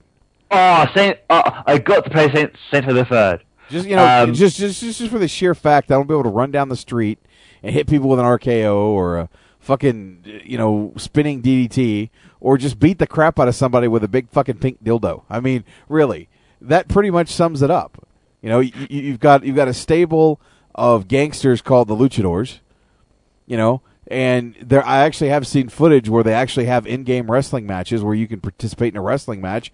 I mean, really, this is Grand Theft Auto meets WWE. So, granted, this game is going to be kick ass. I mean, you know, let the dildo beating begin, ladies and gentlemen. If you want a great game that like that's not a wrestling game but has wrestling in it, they are releasing Dead Rising 2 off the record, and it's basically a spin-off of Dead Rising 2, but you've changed character. And the first mission, you actually have to wrestle six zombies in a steel cage match, and like you and you can do um, the Van Terminator. You can do a spinning DDT onto a chair. You you can do a um, gr- uh, a uh, press slam. You, it, that game's gonna be freaking sick, but um, that wasn't there unfortunately. But like I said, Battlefield is fantastic. Graphically, it's stunning. I got to play Call, uh, Call of Duty uh, Modern, Modern Warfare Three. Is it is it is it wrong of me to actually want to beat somebody's ass with a dildo? I mean, how fun would it be to literally grab a big fucking 14 inch pink dildo and beat the living shit out of people? Beat them like, it- beat 'em it like they owe you money. Beat the fuck out of somebody with a fucking dildo. If it, if if his name is the Gay Avenger, right? That's stress relief right there. Like, but yeah, that that, that like that game is really good. I mean, the crashing of the cars is good. I I, I was driving around and I got bored, so I got a uh, big old um, I got a big old lorry, and I gave this person a full head-on crash, and the woman came flying out of her seat and hit him to my car. The actual person came flying out of the seat. But I mean, that was a great game. Uh, I did get to, I did get to play on Dance Central too, but there's no video footage of it, so that won't be making the rounds. I got to play I got to play Gears of War. I'm calling 3. BS on that one. You're telling me you got to do some Dance Central stuff where little Crelly is dancing around and there's no video footage? Yep. Oh, that's bullshit right there. that's just fuck fuck that. Next time you better get footage. And we're putting that No, shit on no, the SNS no. page, buddy. No, uh, I want to beat your I- ass with a fucking fucking pink dildo now. God damn, man. You fucking deprive us of dancing Crelly. I mean, we've already heard singing Crelly. I wanted to see dancing Crelly. Well, they they had a picture of me on uh, on Facebook of me dancing with someone dressed as Mario, so that helps. I got to play. Uh, I got to play Halo Combat Evolved. That is freaking awesome. I mean, you know that I'm not really an Xbox guy, but that is a fantastic game. Join the Um, dark side, Crelly. Buy an Xbox. Do it. No. Uh, I got to play um, uh, uh, um, the uh, Legend of Zelda. Was okay. Uh, Crelly, I got to, Crelly, if, if you were Indian, and I don't mean East Indian, if you were Native American and you lived in a tribe, your name, and I'm dubbing you this now, dances with dildos. right now. I am flipping you the bird, JJ. you actually can't see it, but I'm flipping you the bird. dances with dildos. Uh, I got to play uh, Skyrim. Um, it was okay. I I didn't get to play this, but I got to see people playing Star Wars uh, Old Republic. Um, it looks okay. Uh, I'm not really a fan of that game type, but if you're a fan of Star Wars and the Old Republic, give it a go. What else did I get to play on? Um, I got to play on um, the uh, new UFC game, which is basically WWE 12 but in a cage. But and you don't get to beat nobody up with dildos either. Yeah, and I also got to play Uncharted 3. So Because really, nothing says UFC like Brock Lesnar beating the shit out of Shane Carwin with a big pink dildo. I did try and find out if Brock Lesnar's in WWE 12, and the guy said that he was contractually not allowed to give me an answer. Bastard. Well, consider this. None of us really know, but it's obvious that something's going on because THQ even leaked the fact. Someone in THQ leaked the fact they were working on in-game models for Brock Lesnar. Now, whether they're talking about WWE 12 or whether they're talking about the UFC game, uh, bottom line, THQ is the same company that does both games. Put two and two together. There was a news report not too long ago about Heyman and Lesnar signing some sort of deal with WWE. Hmm. I mean, think about it, folks. I did. I, I did hear a rumor that apparently Macho Man's going to be in this year's game. That's what I. That's I've- what I heard. I've heard that rumor, but you know, time will tell. Because of course, isn't there? There is uh, twelve spaces yet, yet to be announced, of which six are divas. I mean, I wouldn't be surprised to, to see people like Macho Man in it. Um, I wouldn't be surprised to see Brock Lesnar in it. And uh, like I said, it's a great all-round game. I, I can't wait for them to like to, to actually play on it, and I'm looking forward to the brand new uh, Road, to, Road to WrestleMania because, like, uh, like like I said, graphically, it's just fantastic. But uh, I see that Sean's back in the chat room and he's missed his fucking segment. So Sean, pull the fucking. He's going to have to do this thing next week because we're going to be wrapping the show up here in about 20 minutes. Well, I'm I'm pretty sure that if he speaks really fast, right? Because we we, we know that like last week it, t- it took like three hours to do a segment. If he just talks extremely fast, he can get it done. Well, no, look, look, look. I'm not, I'm not mad at Sean. He's obviously working, and he wasn't able to get here, and that's fine. We'll just do it next week. But we actually do have about literally ten minutes before I got to wrap this show because I got to get Harmony. So I'm i gonna, know I know Ashley went to Game Fest, so Ashley might have some views on WWE 12 since I know that he got played on it as well. Okay, well, I tell you what, I'm open up the phone lines, and I'm only going to take a few calls. So 501 588 7957. And literally, guys, 10 minutes, and I'm wrapping. So, got to run. But yeah, like, like I said, WWE 12, that's just going to be, uh, it, it's, it's just so fluid. And that is one thing you, that you can tell they've worked on. There are quite a few glitches still. Um, I know when I went to the top rope and the guy, like, the guy was kind of on the outside, but underneath me, I would jump and I would glitch through the ring. Really? But yeah, it was kind of uh, weird. But I see we got a caller, so let's head to there, shall we? Head head to the phone lines, All right, if you will. let's go to the phone lines. Welcome to Unplugged. Who's this? Hey, yo, guys, it's L Train. L Train, what's on your mind, dude? Oh man. Um, first of all, I gotta say we've already got line of the night right there. Um, let the dildo beating begin, ladies and gentlemen. That freaking had me dying right there, JJ. I try, man. I Oh. try. Oh God, and uh, well, hey to you and uh, dances with dildos over there. How you doing, uh, Shirley? Right now, both of you are getting the bird flipped towards you. Dances with dildos. I love it. Oh man, yeah. You, you say that there's no uh, footage of you playing Dance Central tool, uh, Dance Central too. Don't forget, man, that's a Kinect. I'm telling you right now. If anybody's listening to this show and they work at Microsoft, that thing records you, man. Go ahead and upload that on the internet. Maybe you can have uh, JJ pull up uh, Crowley's little singing of the Power Ranger theme. Just mesh that together. Instant YouTube hit right there. No, no, no, no. no, no, not at all. Dances with dildos refuses. Yeah. Oh God, I- I'm, I'm getting off, I'm getting off track, though, man. Uh, just uh, two real uh, quick questions, and I'll be done for the night. Um, JJ, uh, I was watching SmackDown and uh, heard a little recap uh, going into the tag team match uh, tonight between uh, Air Boom, or uh, I'm sorry, uh, Jamaican Me High, or Flight 420, whatever we're calling them now, uh, and uh, taking on the Usos. Uh, how did you feel about that? Uh, seeing the Usos lose tonight? Um, you know, considering I think uh, you know you've gone on before saying that um, you know you think that they would have a pretty good run as uh, tag team champs. I think they're the top babyface tag team because they're a legit tag team and they're legitimately talented. And I'm tired of seeing two mid card guys kind of thrust together in a tag team. Now, granted, with Miz and Truth, I understand where they're going, the direction that they, you know, were going to put them together, and I'm okay with that.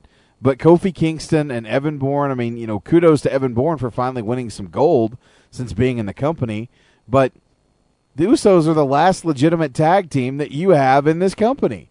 And quite frankly, should have been tag team champions a while ago. They should have been the ones to beat uh, McGillicutty and Otunga. But it is what it is. And I, I think that, you know, they need to build some sort of a program. But I don't think that they're going to get that run as long as Jamaican Me High, who just got off a flight 420, um, they're not going to get that opportunity. I mean, let's be honest. Yeah, well, that, that does suck. I mean, we know how talented the Usos are, so it, it, that's just a damn shame. Um, uh, as far as my last question, uh, it actually goes to you, Crowley. While you were at the, uh, the the gaming event, did you get to try anything on the PlayStation Vita at all? I did, but I was literally there for a minute because the queue for that thing was two hours long. So I literally got to sit down. Some guy taught me through it, and then I was out. I didn't actually get to play, play on anything. I just got like a brief overview of it. Ah, dang. Now, now I guess as hot as that thing is uh, becoming, um, hopefully there are more good impressions out there for it. But uh, I guess that's pretty much it. Uh, I got off the phone. Um, yeah, I've been I've been enjoying the past uh, four uh, hours of uh, SNS coverage, going from Andy on on uh, Pro Pro Wrestling Rewind to you guys. It's been entertaining. So, um, well, I'll catch you guys in about a month on Fridays. I'm not gonna be able to. I'm gonna be an archive listener with a new volunteer job I got. So, I will be um, being live on Friday that much, but I'll still be catching on. All right, man. Sounds good. All right, uh, peace, you guys, and Crowley, watch out where you're dancing, man. Don't let those dildos trip you up. All right, L Train, you take it easy, buddy.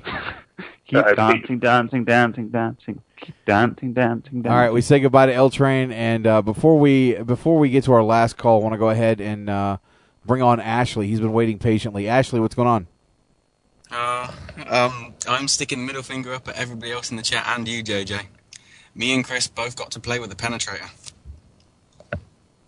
Well, goddamn, we got the dances with dildo brothers over Although here. my 15 minute demo was ruined, considering halfway through the Xbox 360 went blue screen of death.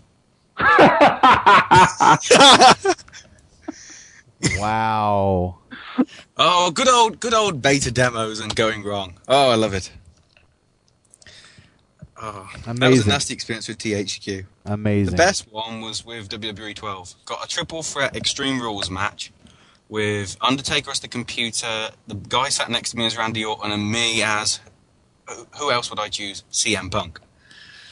Ba- mainly just to hear Cult of Personality because I'm too addicted to that song. And I like it, but it, it's it's overplayed now that Punk's got it. I mean, good song, but Yeah. now that I hear it every Monday night, multiple times every Monday night, it's like, oh man, come on. I didn't mind it being in the video game. I was like, this isn't going to be in the. It is in the video game. Get it. Um, there was a little glitch in there. I think uh, a chair got put in the turnbuckle, and when we walked next to it, it started wobbling about in the ropes, and then just flew it up in the air like a rocket. Never came back. Don't know where it went. some some kid in the nosebleeds got wiped out with a fucking steel chair. Yeah. and then dramatic irony.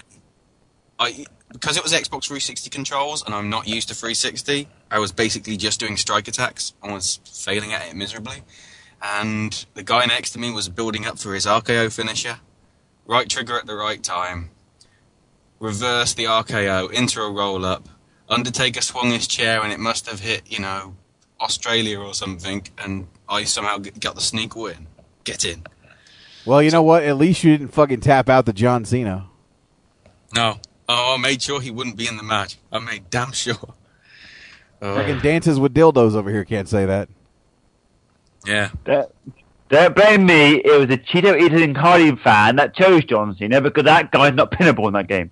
It's a glitch in the game where if you face Cena, the pin option is disabled. And your skills allowed you to get fucking submitted, so quit bitching. You tap, bitch. You tap. Um, what else did I get to? s I well, I didn't get to play on most of the games because the queues were like two to three hours long for all the big things, like Modern Warfare 3 and Battlefield 3. But I did get to the Modern Warfare 3 press conference. They showcased the same level that they showed at E3, but then they also showed the uh, London level, Mind the Gap, which, God, they, they like doing controversial stuff that, you know, everybody that hates games will just strike on because there is a scene where the Russians are on a train, tube station or whatever, and they're going through on a train and they're mowing down innocent people on the uh, platform. Wow. And they're chi- they're kind of comparing it to the seven seven stuff, which is it was nothing like that, but So, overall, what was your experience? Because we got we got to wrap. oh, very good. Um, the the one that really impressed me the most, Prototype Two, looked really good. Really? Especially because the um, the guy said, "Look, this is alpha. This isn't even beta, and there are some technical screw ups, or as he likes to call, fucking awesome moments." That is a technical term. I love it. But yeah, overall, very impressed. I can't wait till next year, and next time get a press pass so I can dodge all the bloody queues. Yeah, no shit, no shit. We'll definitely try to get you hooked up with a press pass next time. Sure. Okay. Well, um, I see somebody else is on the line, so I'll bid you adieu. Uh, night, JJ. Night, penetrator dildo man. All right, It's Ashley, great. thanks for the call. I love it. All right, let's go back to the phone lines for our final call tonight. Uh, welcome to Unplugged. Who's this? What's up, guys? Sorry I'm late. Don't worry, you're, uh, you're only an hour late. Don't worry. I- I'm, I'm getting word from uh, from uh, no, I'm not gonna say that. I was, I was about to say I'm getting word from our legal department that this was the best gaming segment ever. Thanks. You're welcome. Actually, um, I, I do I do have a little gaming right quick. Um, the reason why I'm late tonight is we had a Mortal Kombat tournament at work, a 20 man triple elimination uh, tournament, and it happened to be one of the best tournaments I've ever witnessed in my life. Awesome, but Uh, you got to get to the point, Sean. We got to we got to wrap. sorry, we had a guy come into the game with two losses against himself, and a guy who came in undefeated. The guy with two losses actually took the entire competition uh, by winning three different matches in nine rounds. So, amazing tournament we had. Uh, the winner got fifty dollar uh, gift card to GameStop, a free tournament. Absolutely fun time. Sorry I'm late, guys. Next week you'll definitely have me right here. As long as nothing happens, I'll be right here. Thanks for the warning. yeah, I was like I was like Sean's AWOL. I don't know what happened to Sean. And they, oh, he left a message on Facebook. I'm like, oh, okay. Well, there you go. Sorry. It's okay. It, it happens, man. But that's all right. We're on a limited time anyway. I'm fixing to be going about 110 down the fucking highway in a minute because I got to go pick up Harmony. So, um, really, final thoughts on tonight's show. Hope you guys had a good time. As far as Cliff Compton goes, I'm not really sure what happened there. Uh, maybe we'll see about getting him back on the program at some point and find out what happened. But uh, not really sure what happened there. But I'm glad you guys tuned in tonight. Crowley, got any final thoughts? I'm awesome. I am not dancing with Gorilla Man. That footage will never be seen of me dancing. JJ, you suck. Sean, you were late. I'm awesome. Good night. Well, there you go. I missed something here. There you have it. Dances with dildos and his final rant on Unplugged for tonight. Somewhere, somewhere, there has to be footage of Crowley dancing with dildos to Dance Central. It's got to be there somewhere. No. I'm not. I'm not buying it. I, I think it's there somewhere. I, I, I think that there has to be footage. Absolutely. You won't find it though. You won't find it. And really quickly, as we're wrapping, welcome to Unplugged. Hey, what's going on? What's on your mind, man? Hey, what's up? Not, not just calling in. Uh, I took a break this week. I hear Okay. you. I hear you. I was wanting to know, uh, you guys, uh, I was listening to the show. You guys didn't talk video games tonight, really? He's Sean, playing Gears of War 3 Sean. right now. I am playing Gears of War 3 right now. We, we did I've talk a been playing little Gears of War 3 almost all week long. You missed it. We've been talking video games for about the last 30 minutes. We were talking about Eurogamer. Mainly Oh, I heard that, WWE yeah. 12. Yeah, I heard the WWE 12 talk, yeah. Sean, Sean, where were you? I've been at work, dude. Sorry.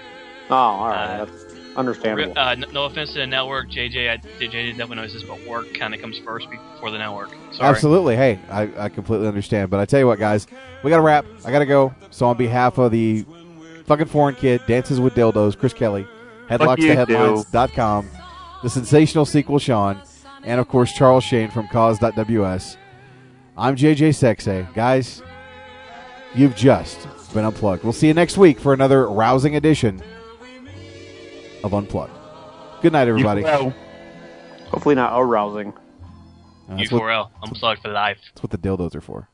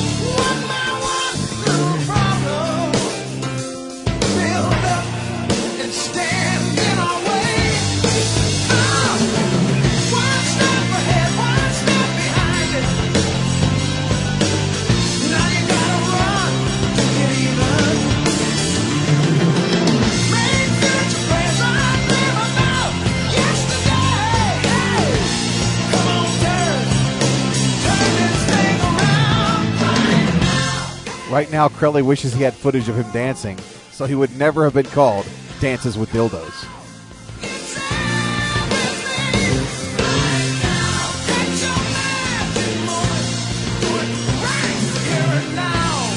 Crowley, sitting on a dildo in your sitting room.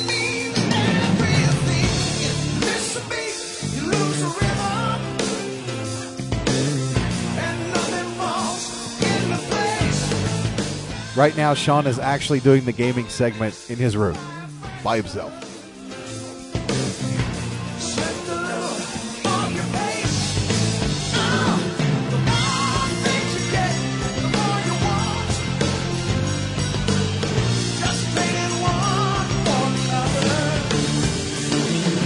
So what you're saying is Sean's in his room playing himself.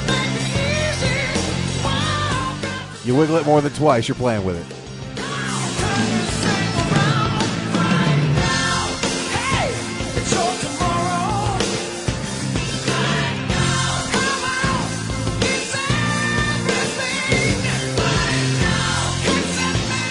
Right now, JJ Sexay wishes he had a big purple dildo to beat the sensational Sean with.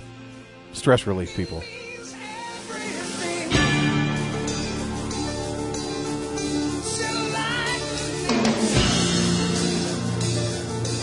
Who doesn't want to beat somebody up with a big fucking dildo? Really? Right now.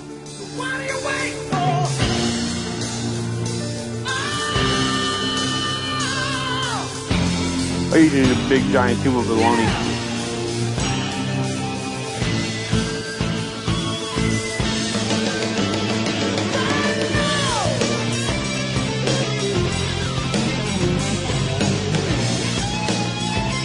Don Bronx in the chat room. He says right now, JJ, you need therapy. No, I don't, Bronx. Not right now.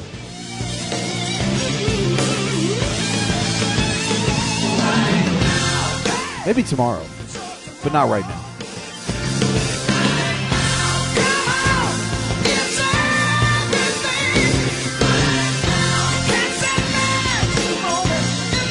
JJ is actually doing 105 jobs per so. He will in a moment, but he's not right now. Sound like McGillicutty. Right now, Harmony's tapping her foot because JJ is late picking her up. Thanks, guys.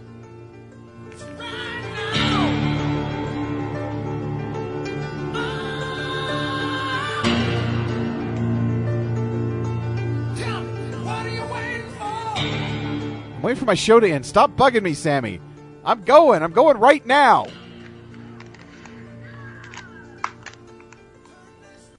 Fuck you, fuck you, fuck you. You're cool. And fuck you, I'm out.